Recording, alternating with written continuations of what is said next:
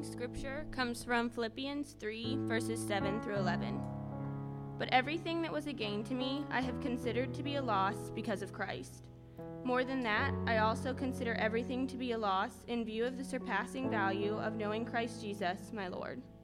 Because of him I had suffered I have suffered the loss of all things and consider them as dung, so that I may gain Christ and be found in him, not having a righteousness of my own from the law, but one that is through faith in Christ, the righteousness from God based on faith.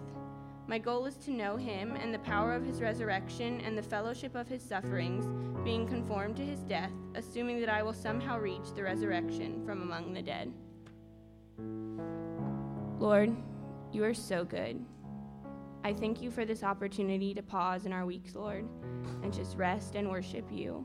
I pray that you will be with Daniel today, Lord, as he speaks to us and that our hearts would be open to hear what you have to say. I pray these things in your name. Amen. In case we haven't met yet, my name is Daniel, and I am one of the pastors here at Aletheia Church. This morning, we are going to begin with a little exercise. If you would do me a favor and you would look in that pocket, which should be in right there in the seat back in front of you, and you should find a label that looks just like this, but yet it doesn't have any writing on it whatsoever.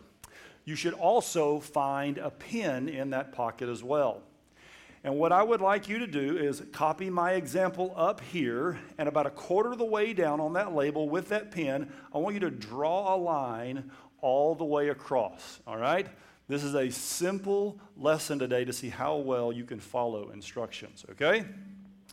Now, I don't want you to write anything above that line, but I do want you to write below that line. And over the next two minutes, yes, you have two whole minutes. It's going to seem like a really long Jeopardy time, all right? Here's what I want you to do I want you to write down as many words as you can that describe you. All right? As many words as you can that describe you. Ready, set, go.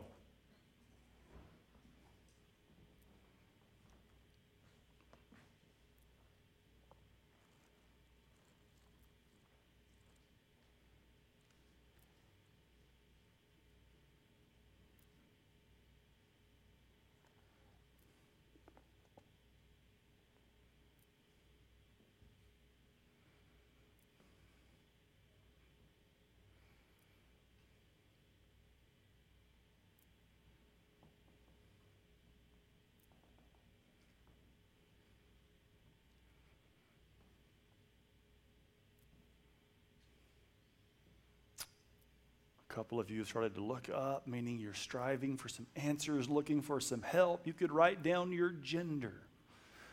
You can write down whether you're a undergrad or a grad student. You could write down some of your likes, or maybe you're a maybe you consider yourself a gamer or a chef, a musician, an artist, or an athlete. You could write down your political party. You could write down your job. You could write down your personality type from I know the at least 14 personality tests you've all taken. Anything you can think of, anything that would describe you and the core of who you are, I want you to write it down.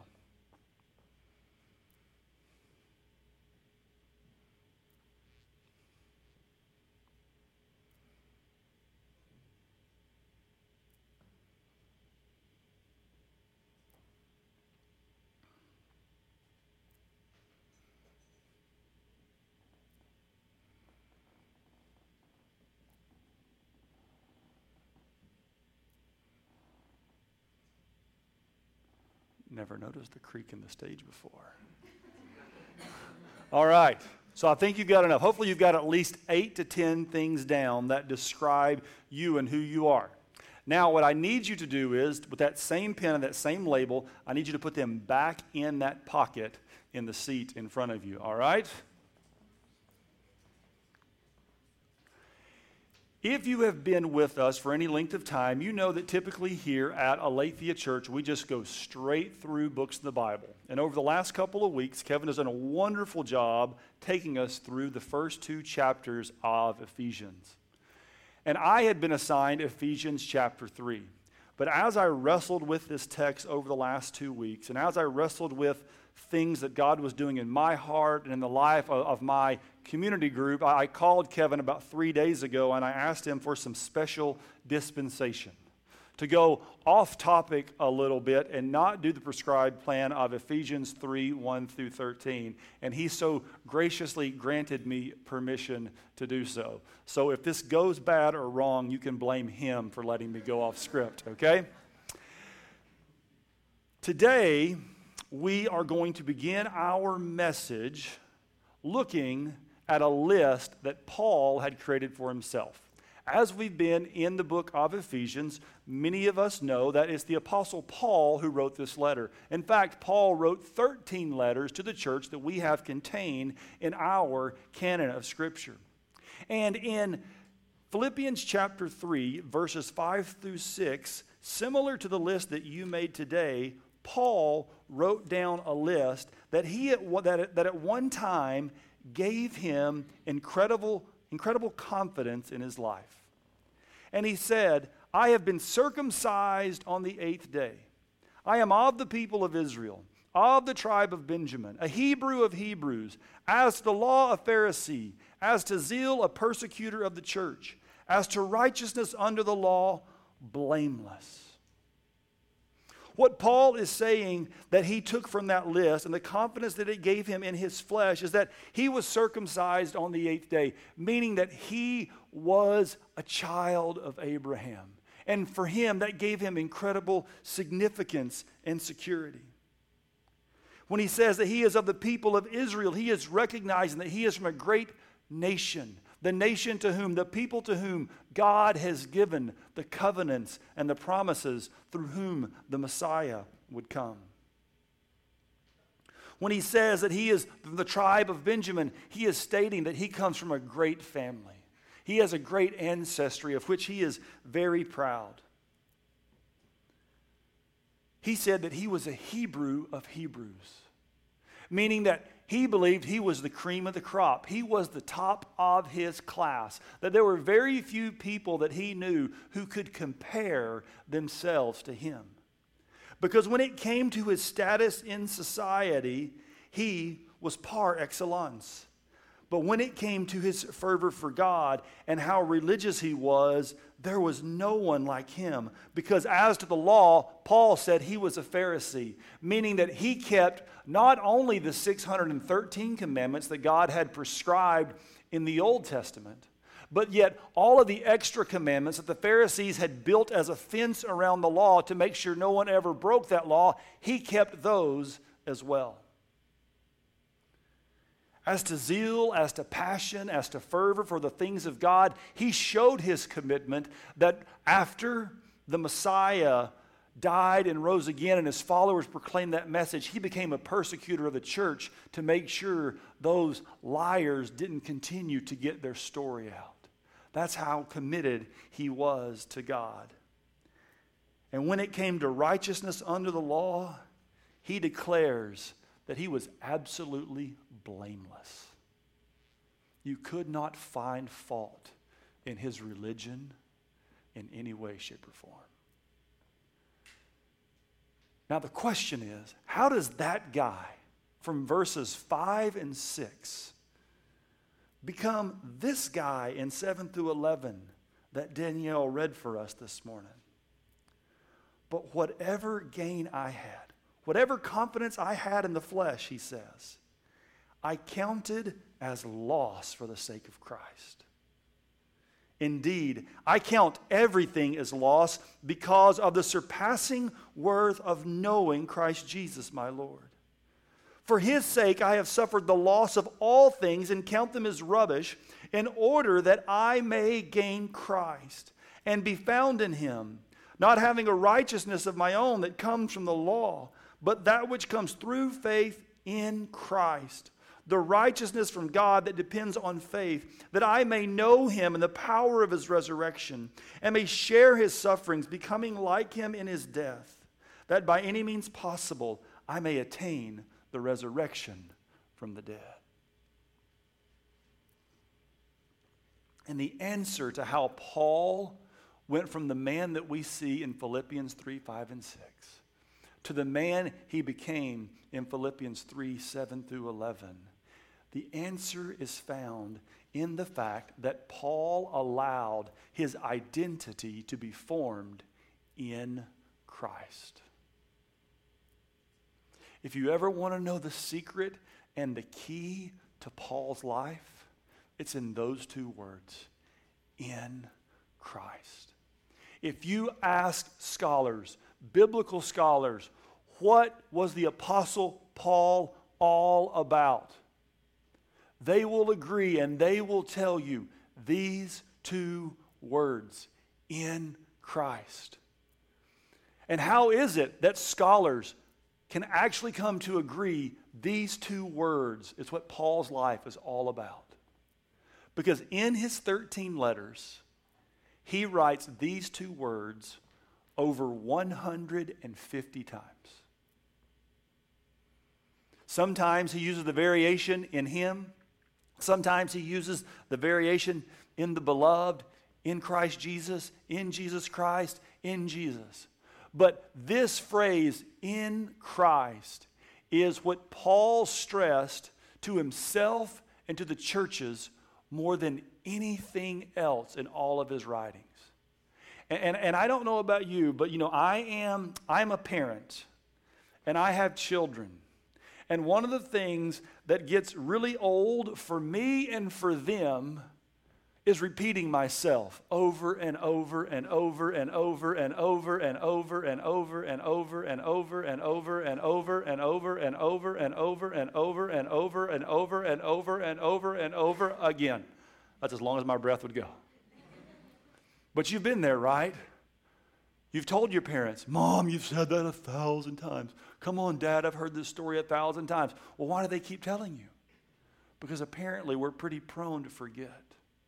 So we have to ask ourselves that the guy who's responsible for most of the New Testament, why did he find it necessary over 150 times to write down these two words to the churches that he was ministering to?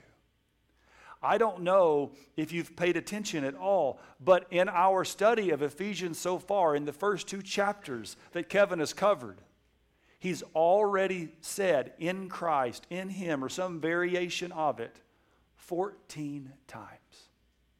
14 times he has already ter- told the church in Ephesus, and he has reminded them of their identity in Christ. And I want to tell you this is the key to unlocking peace and joy and happiness in the Christian life. So, in case you haven't been with us, in case you haven't been paying attention, or in case you have forgotten altogether, I want to remind you for those of you in here who are followers of Jesus and are in Christ, I want to remind you of your identity in Christ before we move into the heart of the message today. In Ephesians chapter 1, in the second half of verse 1, Paul says, To the saints who are in Ephesus, to the saints who are in Gainesville, Florida, and are faithful in Christ Jesus. In verse 3, blessed be the God and Father of our Lord Jesus Christ, who has blessed us in Christ with every spiritual blessing in the heavenly places. Church, right now, if you are in Christ, you already have every spiritual blessing that exists in the heavenly places. Because you are in Christ, you have been chosen in Him before the foundation of the world. Before you were ever knit together in your mother's womb, the Lord your God had chosen you to be His own. Why? To what purpose? To what end? Look at what Paul tells us that we should be holy and blameless before Him. Just, just try to let that sink in for a moment. For all the things you may have said or done or thought in the last week or at any part in the past of your life That right now, if you are in Christ, the Lord God, as He looks down upon you from heaven, sees you as completely holy and blameless because you are in Christ. In love, He predestined us for adoption as sons and daughters through Jesus Christ. Verse 7 In Him we have redemption through His blood. In Him we have redemption through His blood. If you are in Christ, Jesus Christ has personally paid the debt of your sin. He bought you, He paid the price with His own blood so that you could be united in Him, so that you could be in Him. In Him, you have the forgiveness of your trespasses according to the riches of His grace. Every sin that you ever have committed, are committing right now by looking on your phone at your fantasy football scores, and will commit later when you scream and yell at the TV because the fantasy game doesn't go the way you want to, or school doesn't go the way you want this week. They have all been forgiven and forgotten. The Bible says they are thrown as far as the east is from the west. And all this is according to the riches of His grace, which He lavished upon us. And, and, and as, as I tried to come up with something, an illustration that would help us grasp this lavishing of God upon us, the best thing as a good Southern man I could think of was biscuits and gravy. Do you know how you know if biscuits and gravy is good? When you can't see the biscuit, right? When there's so much gravy on the plate that you can't see the biscuit.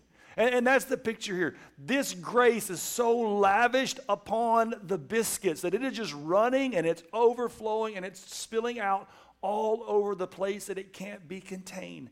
This is the grace that God has lavished upon us. He's made known to us the mystery of His will. He did this as a plan for the fullness of time. You are a part of God's eternal plan to unite all things in Christ, things in heaven and things on earth.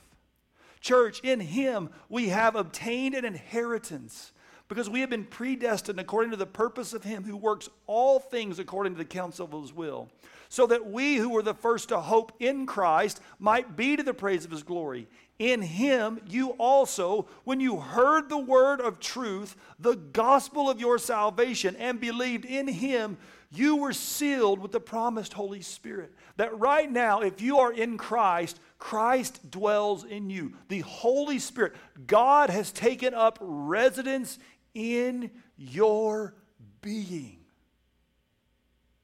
All because you are in Christ.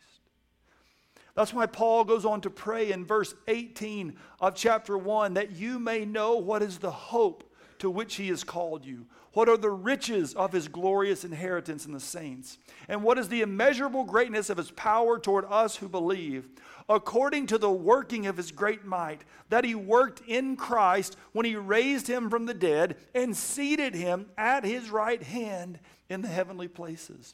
Paul wanted the church to know that the same power that raised Jesus Christ from the dead lives and moves and breathes in them because Christ dwells in them. The same resurrection power that raised Christ is in you. And he goes on to remind them in chapter 2 you were dead in the trespasses and sins. You once walked this way. You followed the course of this world. You followed the prince of the power of the air, the spirit that is now at work in the sons of disobedience, among whom we all once lived in the passions of the flesh, carrying out the desires of the body and mind, and were by nature children of wrath, because we were in Adam, not in Christ. We were like the rest of mankind, but God. Not you, not anyone else, but God being rich in mercy, because of the great love with which he loved us, even when we were dead in our trespasses, made us alive together with Christ. It is by this lavish grace you have been saved. and you've been raised up with him and seated he has seated us with him in the heavenly places in Christ Jesus, so that in the coming ages he might show the immeasurable riches of his grace and kindness toward us in Christ Jesus. Do you see what Paul is saying? All this has already been given to us. All of this is at our disposal. How crazy is it going to be that the day that we step into eternity, where we are in Christ's presence forever, we are going to fully realize that, and He is going to continue to bless us and pour out His grace more and more lavishly on, upon us for all eternity. It was by grasping this concept of being in Christ. That Paul could forsake his confidence in his flesh, in his status, and anything he, could, he had ever accomplished. Because he no longer had to work for approval from God, because now he could live from approval, knowing that he is approved. He has been validated because of everything that Christ Jesus has done. And, church, I want to say to you, it is our lack of recognizing this fact that we are in Christ, that we have this, this union with Christ that is of an incredible detriment to us and how we live out this life before God and the rest of the world. I'm going to briefly make a plug for this book called Union with Christ. If you've ever heard of a guy named Tim Keller, you should. And if you don't know him, go read everything he's ever written. It's all super awesome. Tim Keller says this book right here is the best book ever written on the subject for lay people. It's one of the top 10 books every believer should have in their library called Union with Christ by a guy named Rankin Wilbourne. All right, get the name right because there's at least 10 titles with this.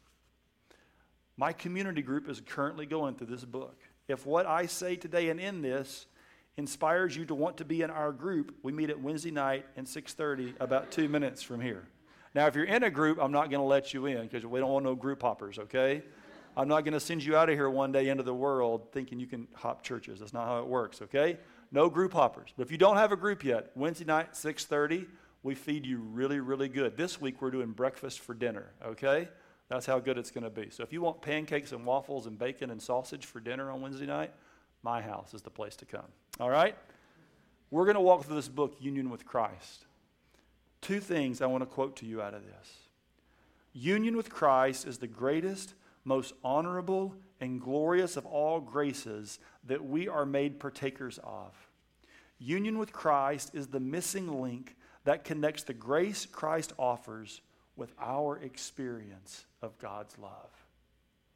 If you are not experiencing God's love to the depth that you wish, it can only be found in understanding and embracing your union with Christ. Union with Christ touches on the highest and most profound truths of the gospel and at the same time reaches down into the depths of the human heart to fill us with more joy and hope, more comfort and strength than anything else ever could. Is there any truth we more need to lay hold of today than our union with Christ? I don't believe that there is. I believe that the greatest detriment, the greatest hindrance to happiness, joy, hope, comfort, and strength is and strength is not living out and embracing our true identity in Christ. Not having our identities formed by the reality of these two words in Christ. If you want to be set free for the rest of your life, to live the life that God intended for you, then you must begin to live from an identity that is in Christ rather than the one that culture is trying to force upon you. Now, for the next few minutes, we are going to take a detour. We've been going straight down this road of in Christ. For the next few minutes, we're going to take a detour, and then we're going to connect back to this road of being in Christ. But there's something that each of us has to understand when it comes to the idea of the formation of our identities. You need to understand that every culture that has ever existed since people have been on the earth has tried to impose a cultural identity upon its citizens, has tried to impose an identity upon every human being. Because it wants to help human beings form their identity. And it does so with what I have put up on the screen as this mathematical equation for you, math people and engineers in the room. The formation of our identity comes from our sense of self plus our sense of worth. If you take who you are in your core and add a sense of worth to it, these things will form your identity in this life. And just let me show you how simply this works from Paul's list in Ephesians chapter 3. Paul's culture, the Jewish culture, gave Paul a sense of self. It also told Paul the standard to which by he should live, that which was expected of him. This is how Paul had his identity formed before Jesus. Because he had incredible status because he was circumcised on the eighth day. He had incredible sense of self because he was of the people of Israel. He had an incredible sense of self because he was from the tribe of Benjamin. He had an incredible sense of worth because he was a Hebrew of Hebrews. An incredible sense of worth because he obeyed the law like a Pharisee. An incredible sense of worth because he worked harder and outdid everyone else when it came to zeal and passion. And he had an incredible sense of worth because when it came to righteousness under the law, he could declare that he was totally blameless. And where did he get this from? He, he didn't just get this on his own, but this is what his culture pushed upon him. This is what his culture told him this is how you gain worth in God's eyes. This is how you get a proper sense of self in our culture. Every culture that exists pushes identity formation upon its citizens. About this subject of, of cultural identity, Tim Keller says it's like this. He said, It's like you diving into the ocean wanting to talk to a fish about water. And the fish would say, What's water? Because the fish is surrounded by water all the time, because it has the pressure of water upon it all the time, it, it, doesn't even know that it lives in water. It just knows that it lives inside of this existence. It doesn't even pay attention to the water that's around it, but yet it's around it all the time, putting pressure on it, holding it in place, keeping it where it is supposed to be. But the question for us, 2,000 years removed from Paul's culture, is what type of identity is our culture trying to impose upon us today? And let me say to you, it is, it is agreed not just by Bible people alone, not, not just by Jesus loving Bible thumpers, but people in Christianity agree. People in the sciences agree. People who are in the humanities agree our culture is attempting something that has never been attempted in the history of the world. What our culture today is, is attempting to do is to go to the opposite side of the spectrum, to swing the pendulum all the other way, to see how our identity works separated from having a culture imposed upon us by the crowd or by the bigger group at large. See, Paul's culture was forced upon him by his family, by his nation, and by his church. But yet, the message today for us is four key words it is authenticity, it is autonomy, it is individuality, and it is freedom. The words that we keep hearing over and over in culture be your authentic self, be an individual. Don't let it be free and don't let anyone tell you what to do. Be totally autonomous. Don't give any concern to what anyone else says about you because you are an individual. See, all past societies have lived with the greater good in mind for the society at large rather than the individual. Individuals were given a sense of self and a sense of worth by sacrificing for the nation. When men went to war, they did it for the nation, believing it was um, keeping some great idea alive or keeping the people alive. I didn't realize this that uh, until the other day when I was studying it, that women were actually who gave birth were actually applauded because giving birth was such a, a, a, dangerous experience that women were seen as heroes in their society because they would sacrifice their own bodies to continue the line and to continue the race. And this has been, this has been the ideal cultural identity throughout human history, except for the last 40 years. The humanities can draw a line at about 40 years. This, we reach the tipping point to where this is no longer how culture is trying to impose its identity upon its citizens. And you need to understand that when we are told to, to live for ourselves, when we are told to be autonomous, to be authentic, to be individual, and, and to live as if no one else has any influence on what we say, it is a very dangerous way to live. Why? Because it means that only we, as individual human beings, can discover, define, determine, and discern who we are. That at the end of the day, you are the only one who can discover who you are, who can define who you are, who can determine who you are and discern who you are.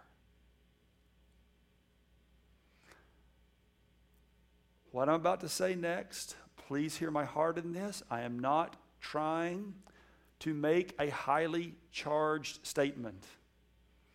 But with what I'm about to say, I don't feel that there's any other way that it might be received than a highly charged statement. So just listen to me because of this push for individuality, of autonomy and freedom. Because it is left up to the individual to discover, define, determine, and discern who they are, it should be no wonder to us that the topic of gender identity is such a major issue in people's lives. And I want you to hear me stress people's lives. I am not talking about this as some kind of Bible bumping, Bible thumping, holy rolling, hating people. Do not hear that in what I'm about to say. But I stress people's lives because when I, as a human being, as a follower of Jesus, see other people struggle with their identity, those who are made in the image of God, it touches a place in my heart because I understand what it is to struggle with not having my identity in Christ. Though, though I've never struggled with gender identity, I do struggle with having my identity in Christ, and I know how stressful it can be. But my heart goes out to anyone who is struggling with gender dysphoria. This is something that people recognize as a real and legitimate thing. But what does it mean to have gender dysphoria? It means that someone can't figure out who they are.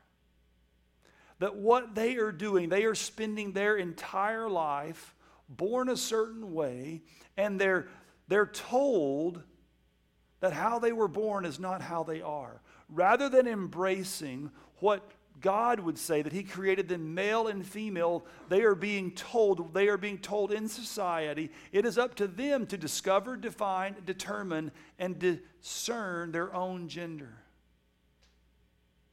And when this is done, it proves to be a weight that is too great to bear. And if you allow people to determine, to discern, to discover, and define who they are, what will happen in their lives is that their lives will become incoherent, fragile, and incredibly crushing. Because defining, determining, discovering who we are apart from God and apart from who we are in Christ was something that humanity was never intended to do. And we are currently seeing people bear the brunt of this cultural identity that is being forced upon them. And our hearts should go out to anyone who is struggling, who does not have their identity in Christ. This is not just toward anyone who struggles with this issue, because this is an issue that we all face when we struggle with our identity in Christ. None of us is immune to culture's current attempt to form identity in us by preaching to us the message of autonomy, individuality, authenticity, and freedom. See, but it's not just preached at the highest levels. This is not just something outside, away from us. Did you guys understand? This is at this is in cartoons. This is in kids movies and it is being pushed upon us in every way, shape, or form. How many of you have seen the movie Frozen? Everybody? Yes. Do you know how many millions of times I've had to sing that song, Let It Go, with my little girls? There was a period for about a year that my two girls would not go to sleep unless I played that song. And not just played it, had to sit in the bedroom with them and sing it with them before bed every single night. But I just I just want you to think because l- let me say there is the cultural message in that movie, but also the result. Now just think about it. When Elsa decides to go free, when she embraces her individuality, her autonomy, her authenticity, and her freedom, she leaves everything else behind. So she, she adheres to this message. But what does she do? She runs away and creates a prison of her own desire, destroying everyone and everything around her. There is no more greater parallel in the cultural message of formation of identity than the movie Frozen. But the messages are there all the time.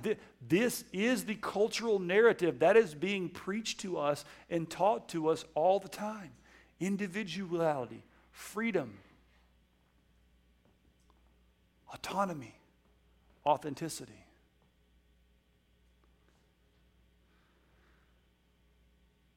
So, how do we merge all of these pieces together that I've talked about so far? How do we merge what we've talked about and seen in Paul's life? How do we merge this phrase in Christ? How do we merge the fact that our identity is formed by a sense of self and a sense of worth, and that whatever culture we live in, that all cultures try to form the identity of its citizens? How do we pull that together? We begin by you pulling out those labels that you've already filled out for me this morning. So if you would do me a favor and reach into that pocket and you would pull that back out.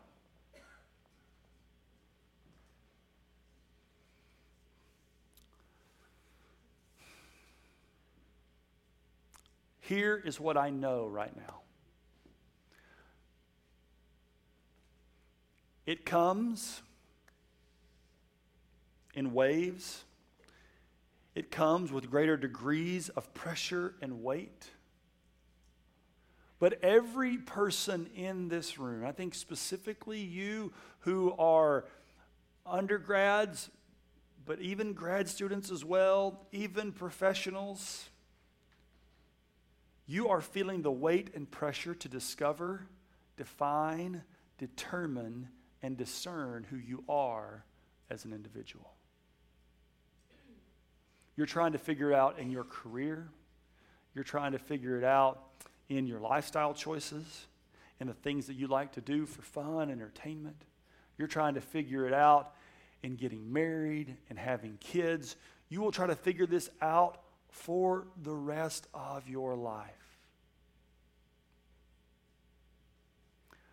But might I suggest that the reason you are feeling this way, that sometimes it feels like an overbearing weight upon your soul to get it figured out before you graduate from college, is because you're more influenced by the culture's formation of identity than you are by your identity in Christ that you're deriving more of your sense of self and your sense of worth from what society says to you makes you valuable than what actually makes you valuable in God's eyes by being in Christ.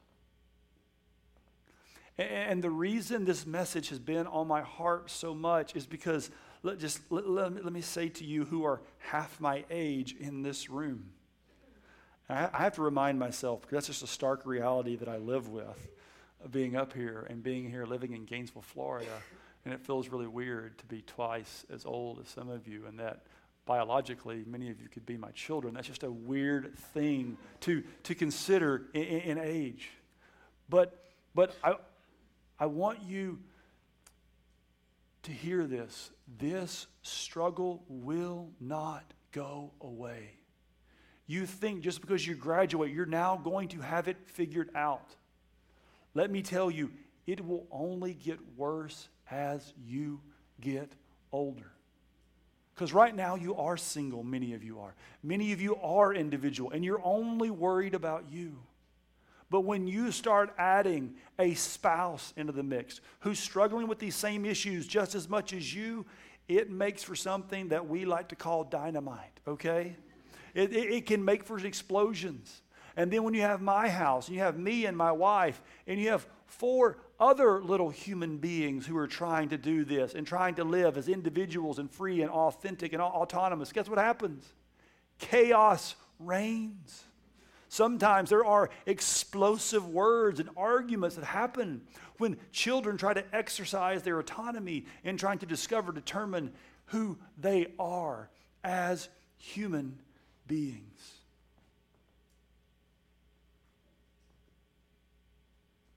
We have to begin to look to Christ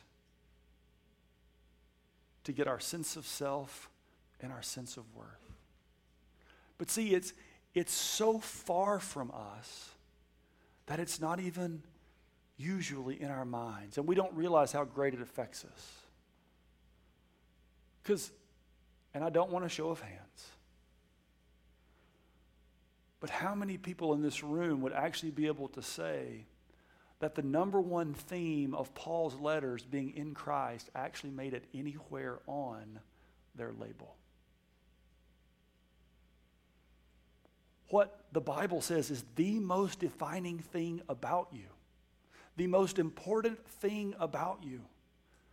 For how many of us did it even make it on the words that we use to describe ourselves. The thing that is most true about us from God, how many of us did it even make it on our label? The, my bet is, just like mine, I put way more cultural identity markers on my label than I did the other thing. Let that be a warning to us to show us how engrossed we are in our cultural identity rather than our identity in Christ. And let me tell you, this makes all the difference in the world in how you move through life. Not only do, so our identities are formed through our sense of self and sense of worth. But it is through our identities that we move and live and breathe in life. And let me give you a very easy example. Last night, my wife and I hosted the Gator beatdown of UT. And that's exactly what it was, right? Not even an amen, yay, woohoo, nothing, right? But last night, I had about 60 people in my home who claimed as their identity Florida Gators. And because of that identity as Florida Gators, guess what happened every time your team scored?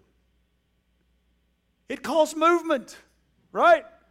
It caused movements in your seat. It caused movements in your voice. It caused movements in your hands going up. What you identify with drives the movement in your life. This is why it is so important for us to have our identity in Christ. Because what is going to happen on that day when you fail miserably?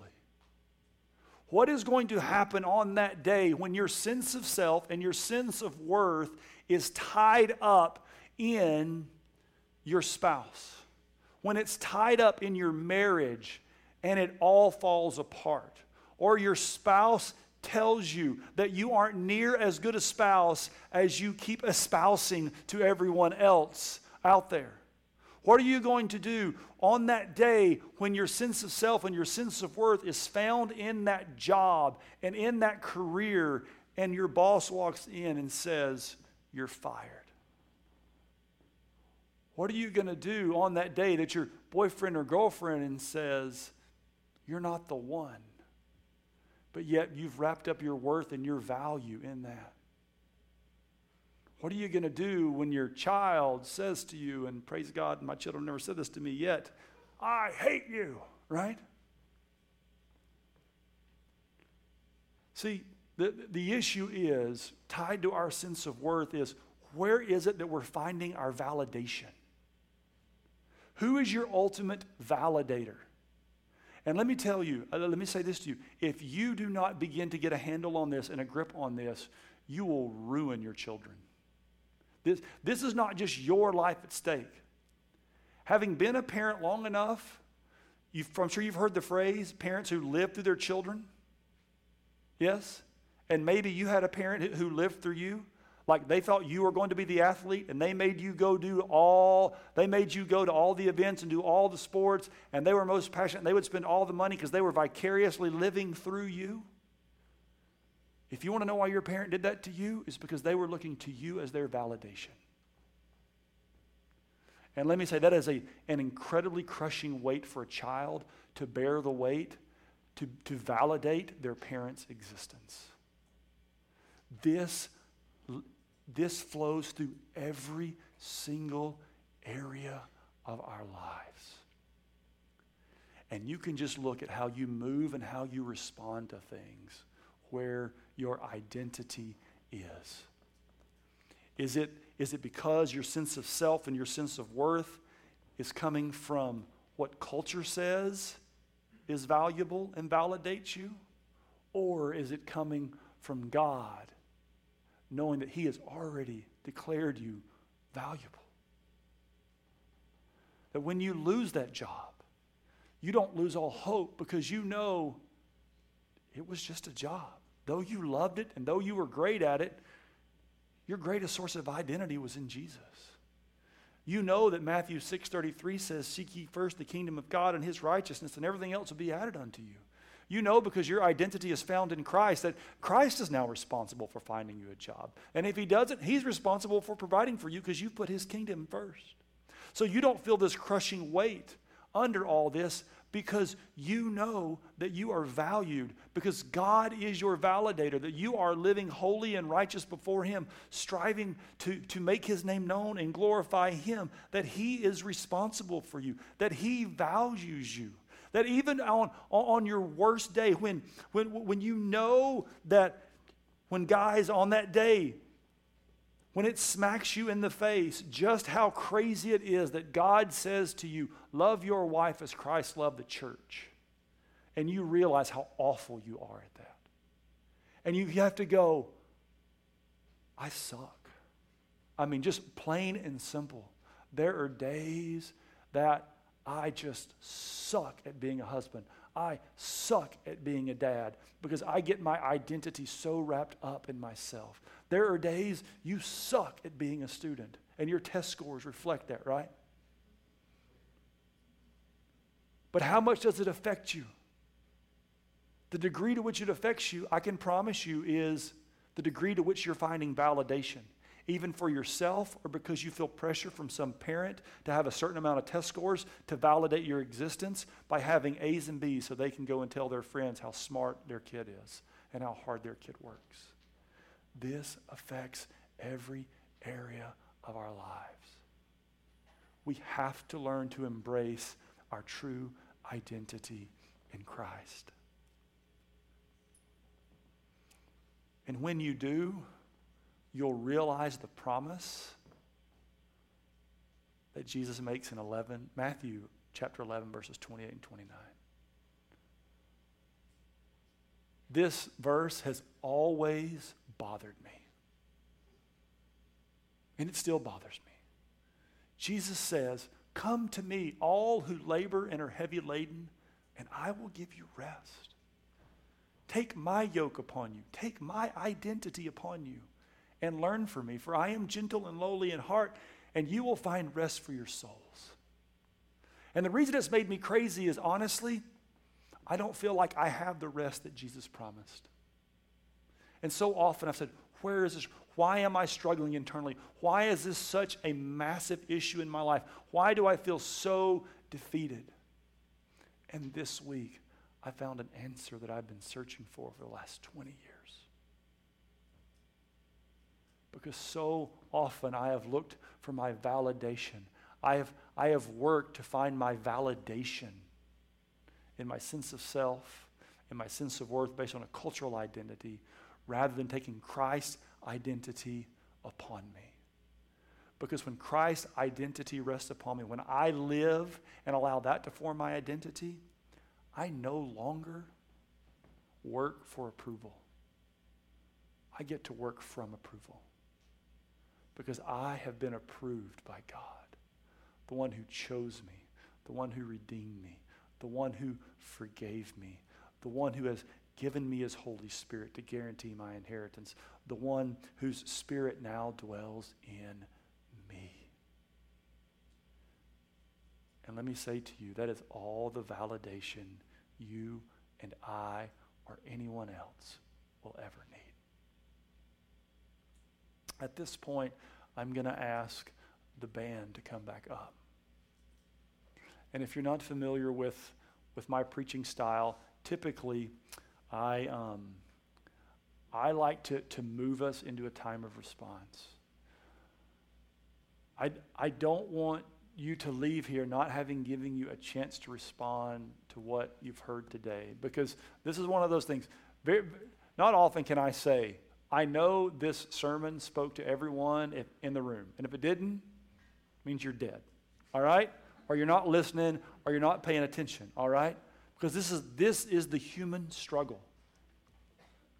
Finding our sense of self and sense of worth in our identity in Christ, not in culture. And so, what, what I want you to do, and I want to ask you to do is, and Derek, we turn down those, those lights. Um, we're going to have um, men and women in the back and men and women up front to give you an opportunity because I believe it is important for us to, to, to respond to what God is doing in our heart, in our life in these moments. And so, if you are a follower of Jesus, what I would like you to do is to take out that label and take that pen, and I want you to write with confidence above that line that you are in Christ. though those other things are a part of your identity as a student, as a parent, as a musician, as a child, as a firstborn, as an ENTJ, INTP, whatever it is, those, those things are a part of you. They are not what most define you.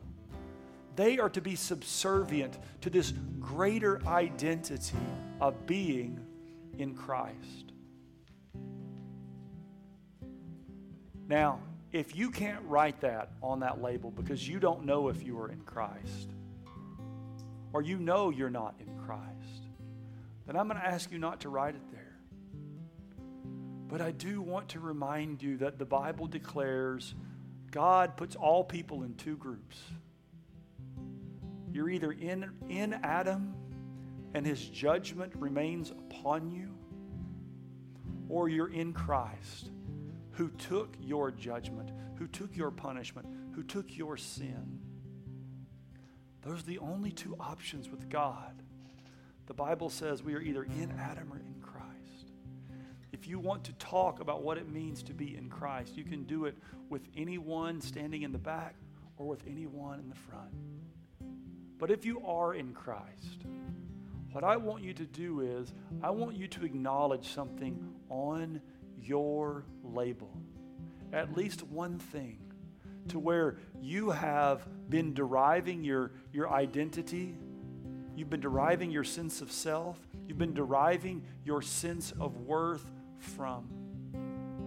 And I want you to come and I want you to tell somebody up here because we want to pray over you. We want to pray that we would recognize who you are. And for you who are, who are praying, I want to invite you to pray in such a way that proclaims to each person their true identity in Christ in light of the struggle to where they are seeking validation in this life. So, Leah, if you would come on up, and Derek and Caitlin, if you would come on up, we're just going to give you some time. And as soon as you would like prayer about something, either in the back or in the front, uh, just get up from your seat and respond so that we can pray over you.